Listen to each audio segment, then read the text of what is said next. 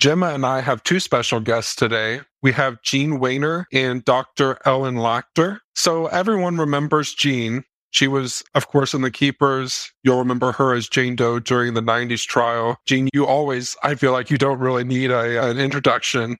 Jean is aware that the topic we are about to discuss is difficult to hear, so she warns that the conversation you are about to listen to is painfully raw and can't help but be upsetting especially if you are a survivor. However, it is necessary to talk about such things in order for us to separate victim from abuser, so we can see how systematically premeditated Maskell and other perpetrators are in their efforts to make their victims believe that they are solely responsible for what happened to them.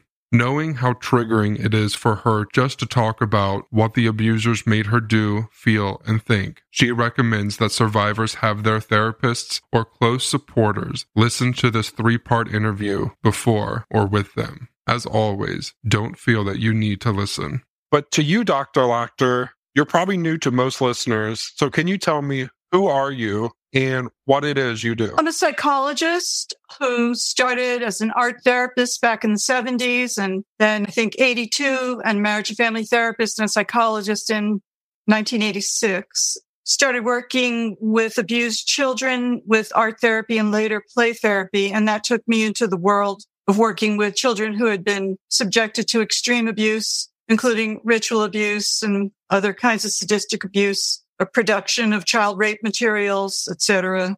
Mm-hmm. Then through that, I connected with people who were working with adult survivors of ritual abuse and learned more about what that is. And because almost everybody subjected to ritual abuse has dissociative identity disorder, I learned beginning in about 1986 about dissociative identity disorder and then learned a lot about it. It's a long learning curve to understand it, but I have. And ritual abuse is also very hard to understand because it's so evil and calculated and so secret, but I feel like I've got a reasonable understanding, which is a lot to have because it is so hard to get information on it. And I've published things about it, to speak about it at conferences and I'm an activist against extreme abuse and a lot of therapists come to me for help, information, guidance, and I just try to do whatever I can to wake the world up to some of the horrible things that are happening, including the kinds of abuse that the keepers shows happens, the cover up and all of the terrible things that happen with abuser networks that have power and that are placed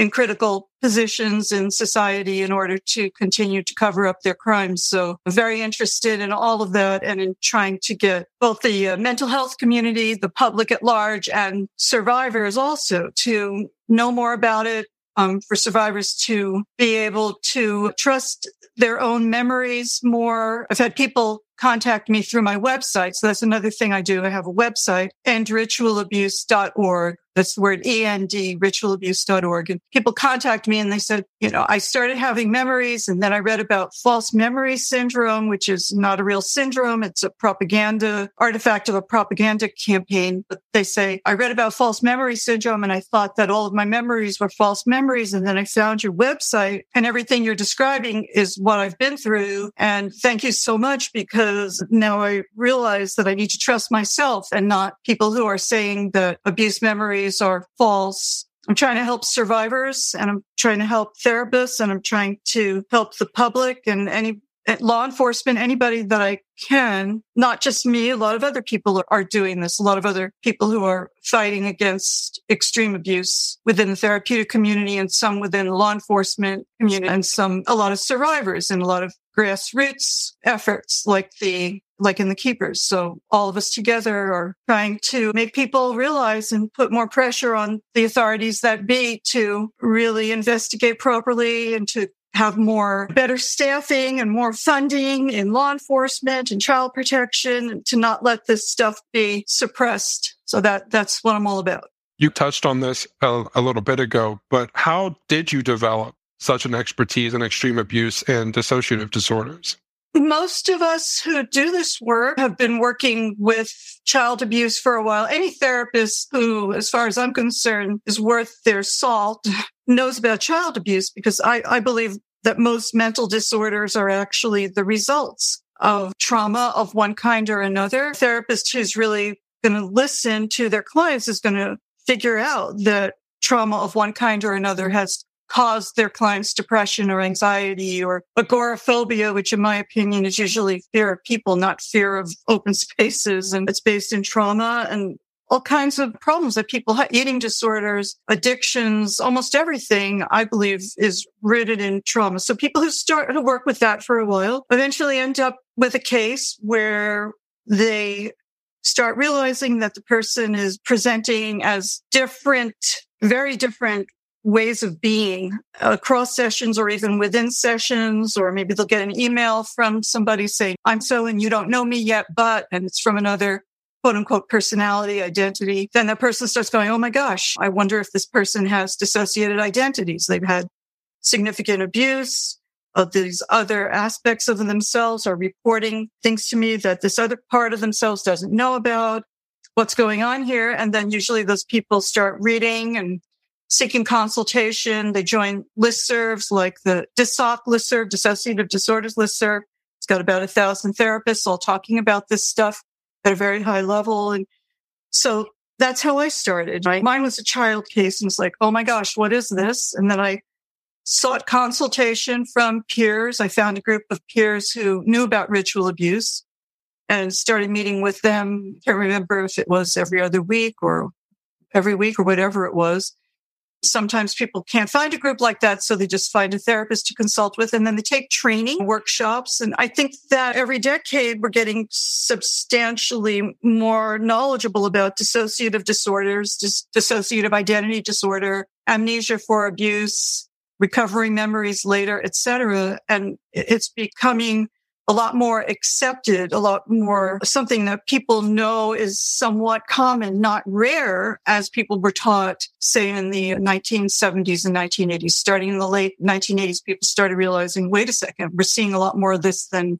we thought. And now we know that it's a pretty common psychological response to trauma. So I learned, like most people did, get, getting thrown into the deep end of the pool, at least with a solid trauma background, but the deep end of the pool as far as dissociation, dissociative identity disorder and ritual abuse and having to go, wow, what is this? And learning. And then, you know, you learn more and then you start talking to people and you present what you've learned and then other people learn about you and you end up getting more cases. And then you also end up noticing some of the people who you might not have realized before had dissociated identities or had extreme abuse. You start seeing the signs of it and you start learning how to ask the right questions. And lo and behold, you find out that other people on your caseload, maybe from before, have these issues, or you start identifying them quickly when they come into you. And all that has happened to me. And I think that's the kind of normal learning curve for most people who get into this work. Dr. Lacter, what is extreme? That's a good question because none of these terms have exact meanings where you can say it's definitely this and it's definitely not that. They're usually descriptors that have overlap with other things. Like where is the line between what is normal abuse? That's a ridiculous phrase that doesn't make sense. There is no such thing as normal abuse, but extreme abuse would be torture, maybe networked abuse where there's an abuser network maybe very calculated abuse where it's planned and efforts to cause the victims to never ever tell anybody and to perhaps even not remember what happened. So deliberate attempts to manipulate the mind to not maintain in consciousness the memory of what happened that would usually, most people would call that extreme abuse, abuse by very powerful parties in society who have a lot of ability to intimidate. I think most people would call ritual abuse extreme abuse. Would all clergy abuse count as extreme abuse? I wouldn't say necessarily. It's a gradient. If you've got a solo abuser and he's not horribly violent and it doesn't go on in a prolonged way, that might not be considered extreme. But if you have a sadistic abuser and you're using threats to harm the person's family, and you know, especially if you're using torture or some of the things in the keepers, you would definitely call extreme abuse if you uh, take a child to a murder victim and says, this is what happens when people talk. That's extreme abuse. A detective came and knocked on the door, and I said, Is it Renee? And he just gave me that solemn look. It was the worst day ever. The Proof podcast is back with a new case and a new season. 23 years ago, 18 year old Renee Ramos went missing. Her body was later found in an empty Home Depot building on the edge of town. I don't think that they arrested the right people. It's about time somebody's trying to do something. She had a black eye about two weeks before she was murdered. They are involved. They definitely had her body and her backpack. You know people are going to judge you, right? Of course. They're judging me now. They've been judging me damn near my whole life. You can listen now to season two of Proof, wherever you get your podcasts and follow along with us as we reinvestigate the murder at the warehouse.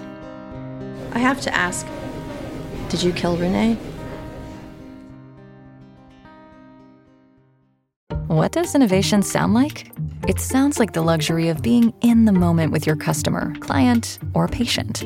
It sounds like having the right information right when you need it it sounds like being at your best for your customers and your business. Thanks to Hyland's intelligent content solutions that improve digital processes, innovators everywhere are able to do their thing better, whatever that thing is.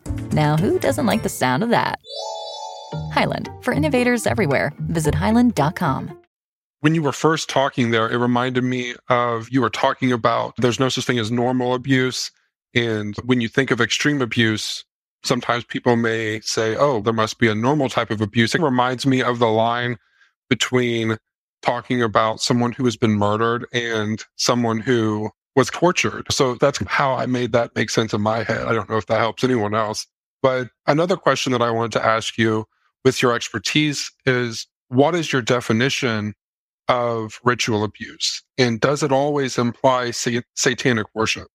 A lot of people have very different definitions for what is ritual abuse. Some people would include clergy abuse uh, that may have used rituals like some of the horrible things talked about in the keepers. If a priest does something using religious paraphernalia, drinking something from a cup, or d- does certain things, you know, to the body that would be drawn from Catholicism, but they're doing it instead with semen or all of these kinds of, and God is authorizing this because you're a sinner, because you got molested as a child, which is the biggest absurdity I've ever using the authority of God or the church. Some people would call that ritualistic because it involves ritual and it involves the attribution of power to some deity or claiming that it's the will of some deity or that's allowing this or that they've been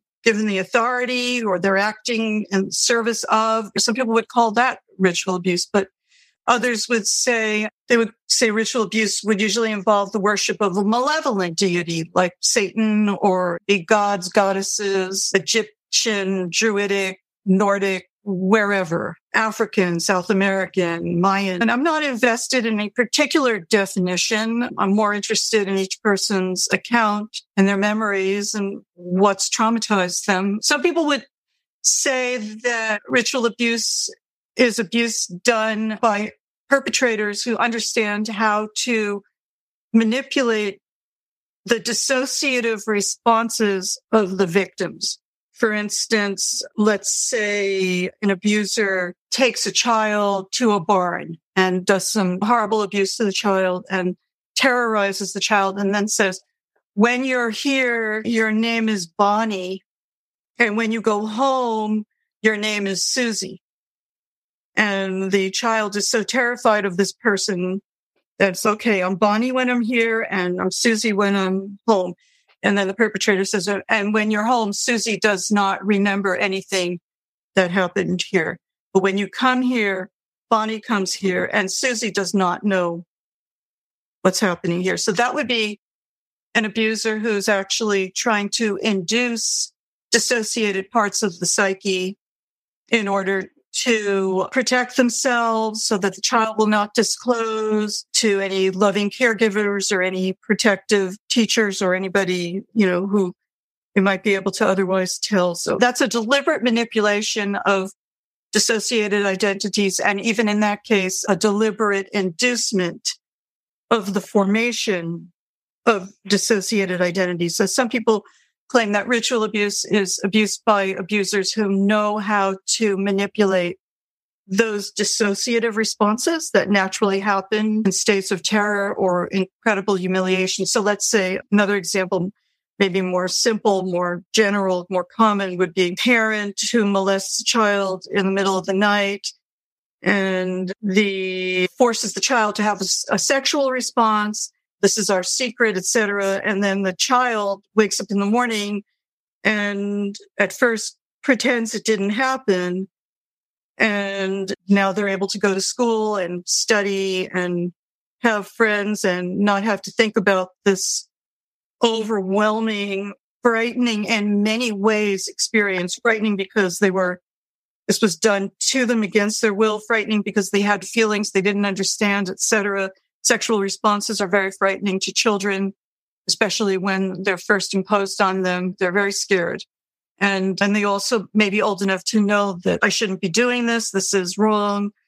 Uh, this is morally wrong. So now there's tremendous shame and all of that causes the child to dissociate it. And eventually the child forms distinct personalities. The one who hears the abuser coming down the hall, walking in the room and who's takes the sexual abuse and then goes to sleep. And then another aspect of the personality who awakens and has no idea that it happened.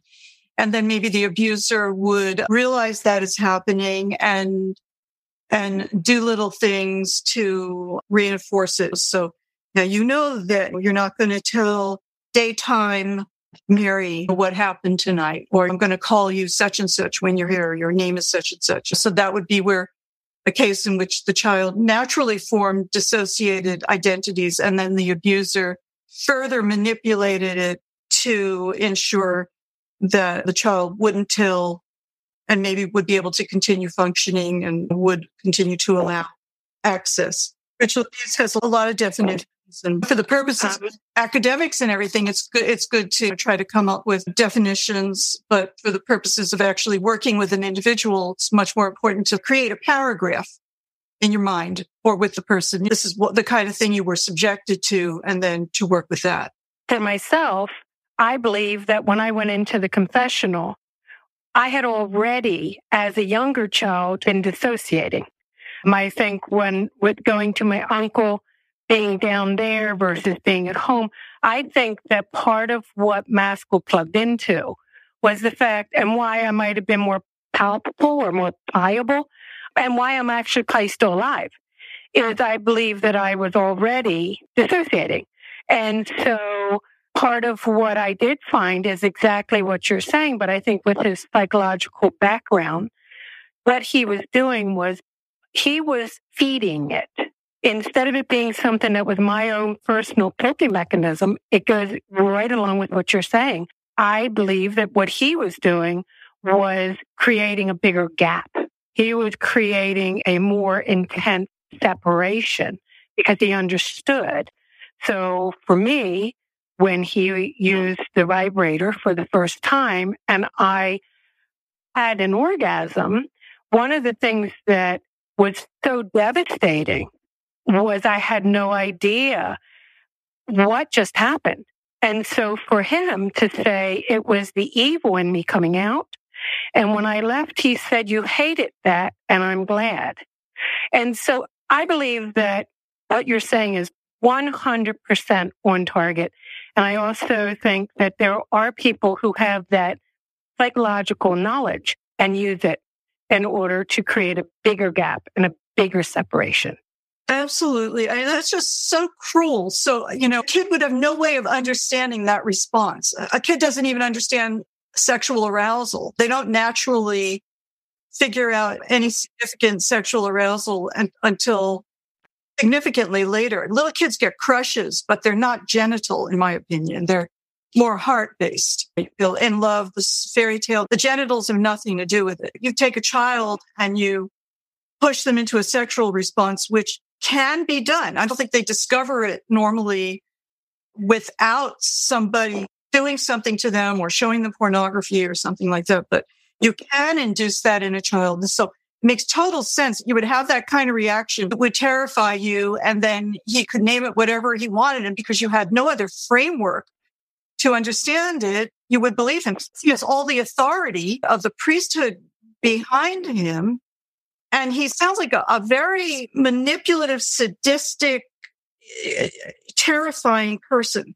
So that in itself will widen the gap between the part who has to function in your normal life and the part who experiences the terror because just, you just can't maintain an awareness of that level of fear, life threat, humiliation, helplessness, heartbreak, all of that. You can't function with that in your consciousness. And then you're saying that he also deliberately widened the gap. That's how you have affirmed me. My therapists do too. Please don't get me wrong. But when there were things that you, as someone who's worked with more of that population, you can hear it from a therapist. It's almost like hearing it from your mother sometimes. And it's, like there's a part of you that's still saying, okay, yeah, sure. But it was so good to have it come from a different direction to the whole. Because for me, I always felt that I was doing a natural re- repression of memory. I was dissociating, and I do feel from the 27 years of work on this that it was truly my coping mechanism that was intact when I went in that confessional. What I have also felt is that there was also forced repression. And what you brought to the table was separate from those who I work with all the time, an expert coming in saying, yes, yes. He took things that my uncle had done from the past and he replayed it in the room. And to me, that felt very much as the observer being the adult watching, being trying to integrate with. It felt as if he were deliberately touching into a part of me that had already experienced something uh-huh. which made it feel like I deserved it or that I was participating. The same way with the vibrator or with the orgasm, I didn't have that with my uncle. This was different. My uncle, it was a lot of other creepy things, but this was truly connected to what I went into confessional for, which was forgiveness. And he then what it was that would pull me in 100% create more of a spit, which was, this shows how evil you are. This is why God can't forgive you. And so the internal conflict it created was so intense that started really, I think, that point of real blocking that out because I couldn't deny that had come from me, that my response had come from me. I couldn't deny it. And so there was something that he did with that bam. It was like he knew how to use the different tools and techniques in order to really make it even more intense and more worse and more separate. Obviously, he had the whole thing planned. So, you know, yes. he has the vibrator there. Okay. He knows what happened to you. That's why he targets you. He knows, okay, I've got a kid who I can exploit, who already feels bad about herself. I'm there. I can use that. And then he has the, but he brings the vibrator. He brings it there with the intention of inducing a sexual response. Told me that he wanted me to start participating, that I wasn't participating in my counseling, that he needed me to start participating if anything was going to go towards the direction that he was hoping for that God could forgive me. At the beginning there, that was all of it focused on that. I had to participate. I was holding back. Oh my God. That is so devious. And you would have no way of first you believe him. He's he's a, a what is he, a representative of God? I don't really understand. They are, or even today. Now, people like to say, "Oh, it's so different," but the priests are the go-between. They're like the conduit. They're the channel for. They're the vessel. So, like when the bread become and wine become body and blood, is through the grace that the priest has, which is truly representative of God. The same with the sacrament of the confessional going into there. That's what that priest was to do for me, was to be the connection to God forgiving me. These are very, very deeply taught, very deep within our faith. This isn't something that is, you had to be religious, quote unquote, to believe it. We were taught these are the seven sacraments of the Catholic Church, and they are the priest who can minister them. And so it is not, it's not, and it still is. They, there can be a Eucharist given, but I guarantee you, I haven't been a part of the church for a long time, but it is the priest who has consecrated it before it goes out with the Eucharistic ministers who may be female. If that has changed, I will say, Shane, next time I was wrong. I'm just trying to grasp all of this. Got the whole thing planned, and the end point is then to say that this is evil inside of you. And then the end point, Dr. Lacter was, which ultimately happened, was he wanted me to do exactly what he wanted, the way he wanted when I was in the room. And so it got to the point where all he had to do was walk towards the drawer that had the vibrator in it. And I would stop being afraid. I would stop looking like I wanted to leave. I would do, I would smile like he told me, and I would do just because I thought that instrument showed my evilness and I didn't want anyone else to see it. So he used it. Now, to me, that's ritualistic. To me, that is taking a human response and turning it against the individual as if, so for me, what he was doing was taking really a natural response of the body and saying, so I don't know, but to me, that I see that and the efforts he did each time to condition me to not even have to use it, but still I did what he wanted because I was fearful. Isn't that, or would you consider that ritualistic? A lot of definitions would consider that ritualistic because he's got set of behaviors that he wants to happen each time and a way that he wants you to define yourself because of it he's going to use to his advantage and then using right. the authority of god to justify his actions to the victim to and to get them to submit because now it's under God's authority. All of that. Some people would say it's got to be a malevolent deity. I don't really care what kind of deity it, is. If somebody's using intimidation by a deity or claiming that the deity wants this or something in order to abuse a child, to me, it's ritualistic. They had the opportunity to take that man into a courtroom and to possibly put him where Merzbacher is, which is another serial abuser, torturer, and he has life sentences. This man could have had the same thing. They had the opportunity.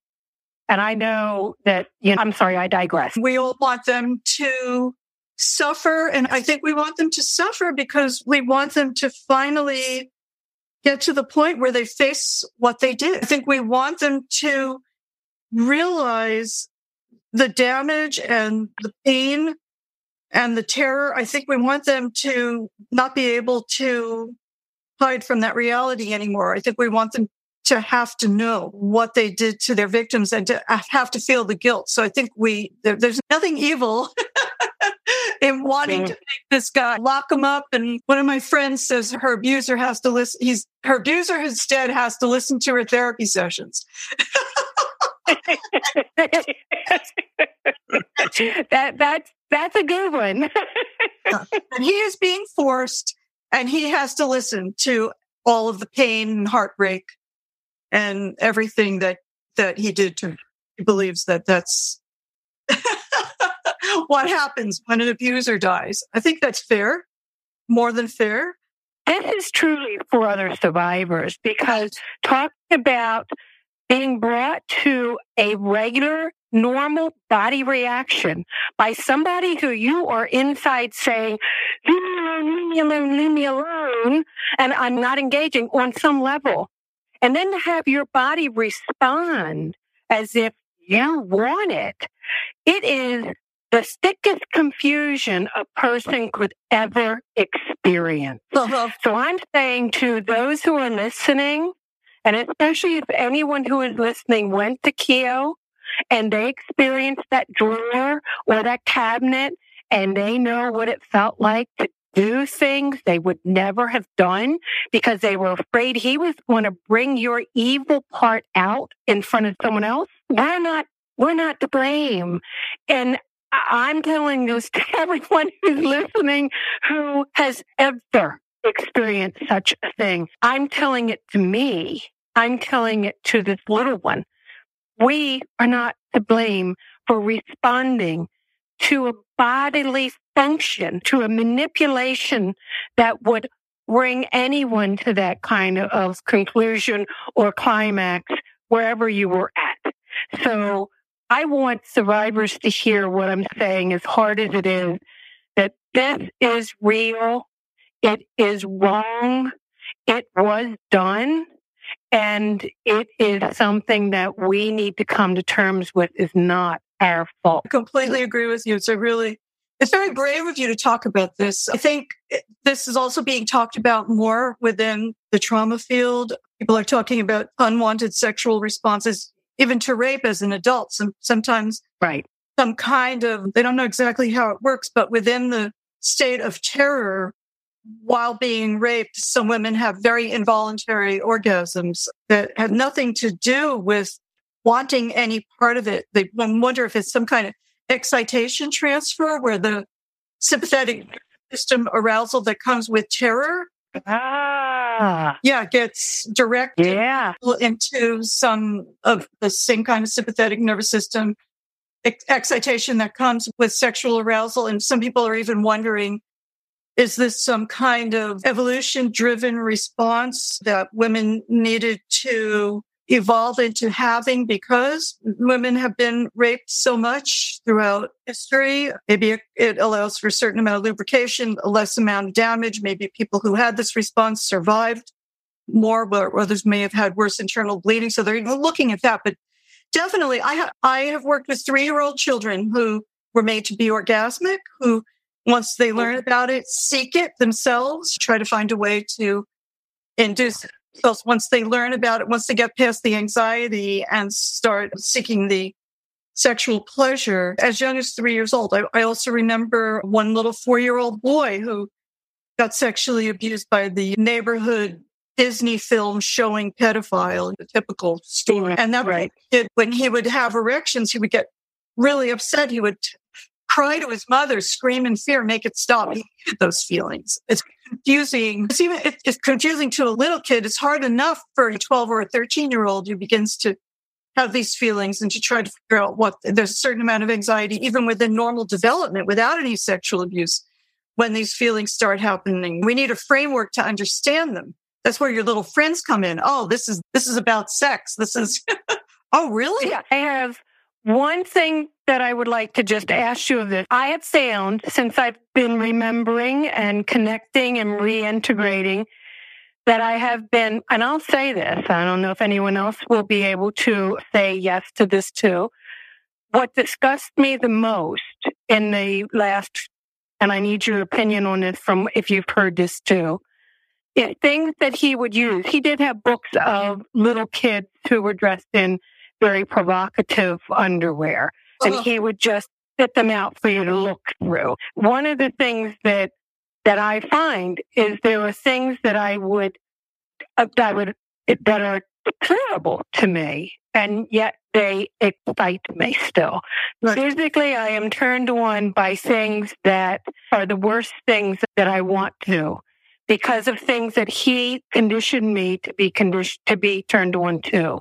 Yes. you hear that, that people still have body reactions to? Absolutely. I think it's unavoidable. I think that, yes, having been put into situations as a child where you are brought to some kind of sexual arousal, either through stimulation, like you described with the tools that he was using, or by showing a child pornography, that can be enough to create a lot of sexual arousal or witnessing other people having sex or whatever kind of exposure, direct or indirect, will pair together classically conditioned sexual responses and those stimuli. And I think that there's also something about the earliest sexual feelings and what they're associating associated with. I wonder if that kind of creates a critical period. Lorenz and the ducks, where I think his name Konrad Lorenz was a scientist who decided to be there when the ducks came out, the ducklings came out of the eggs, and the ducklings saw him. And then they started following him like the mother duck. And he came up with the theory of imprinting that there was a critical period in the little mind of the little ducklings that would cause them to bond to the first animate creature that they saw, which in this case was Lorenz instead of the mother duck. So I think that when a person is sexually exposed to something as a child, it creates a critical period where now this becomes a particularly exciting sexual stimulus for that person because it's their, it's the dawning of their sexuality. Now, I've often thought, and I've checked this out with a survivor colleague who I respect a lot, who never fails to out brilliant me within two minutes. I, I, I said to her, so what I tell my clients is, okay, you're having sex with a partner and it's somebody who you want to be having sex with and there's no negative feeling about you. This is a choice. This is a good situation. It's healthy. There's nothing destructive about it. And then your mind flashes back on the sexual abuse because now you're aroused and then you go back to a previous situation in which you were aroused. And then you're horrified, you know, that you had that arousal response while you were with a partner, an appropriate partner. And, you know, what's wrong with me and this and that. And I tell them, listen, you, you cannot help this. Your mind will flip there because it's part of, if you want to get neurobiological, it's part of the synaptic network of all of your sexual responses. It's just all associated memories, feelings, etc. So you're going to remember, you're going to flash on it. It was sexually arousing because the abuser made sure it was. Not all sexual abuse includes sexual arousal. Some just hurt children and there maybe there is no arousal. But if there was arousal, it's part of that associative network and you will flash back on it. And instead of condemning yourself and being horrified, you go, okay, this is inevitable. It's part of my experiences with uh, sexual responses. So I tell them that, okay, you got to just say to yourself, okay, my mind went back there. I'm not a bad person. This is a normal artifact of having been abused or exposed to sexuality at a young age. It doesn't matter. It's okay. I can let it go instead of hate myself and I can just focus back where I am now. So the real trick is whether you condemn yourself as evil or bad, or whether you understand it psychologically and go, okay, so what? I, I'm, that happened. I don't have to linger on it. And sometimes you do have to train yourself, create a whole new way of being sexual. So let's say that somebody had been, maybe a lot of pain was associated with arousal because of sexual abuse or something. And that was the only pathway the person knew toward a full sexual response the person may, without condemning themselves, that's the really the key. Because if you condemn yourself, you get stuck and you'll never get past it. But you go, okay, I have that, but I can learn to do it another way. I can learn to just experience uh, pleasure without pain. I have trained myself to focus on the sexual sensations without the pain, but I can develop the capacity to do this with, without pain. It's like, I hate to use this example because of the fact that it was used in your abuse. But let's say in a normal adult woman, she developed a, a dependence on a vibrator for orgasm mm-hmm. on her own, no abuse. She just learned to use it. And now that she thinks that's the only way that she can have an orgasm, she might be a little upset about that because she now she's with her partner and she wants to be able to learn how to um, be aroused by manual stimulation or oral stimulation or something like that, it's going to take a little work to stay with the sexual feelings with a less intense stimulus and to learn how to create a whole new pathway to a sexual response without a vibrator. I'm not saying a vibrator is a bad thing. I'm just saying she could create another pathway. So anyway, so my right. survivor friend, I asked her about this and I said, do you agree that, you know, when a survivor of child sexual abuse is having sex and their mind goes back to the sexual arousal that they had while they were sexually abused, if it was that kind of sexual abuse, that they just need to say, okay, that's normal. It's not bad. I'm not bad. It's just an association. Another time I had sexual arousal. I can let it go and focus back here on being in the present in the space that I'm in with this person right now. She goes, Yep, that's what I tell people too. So it's like, okay, a survivor tells me that's to do it.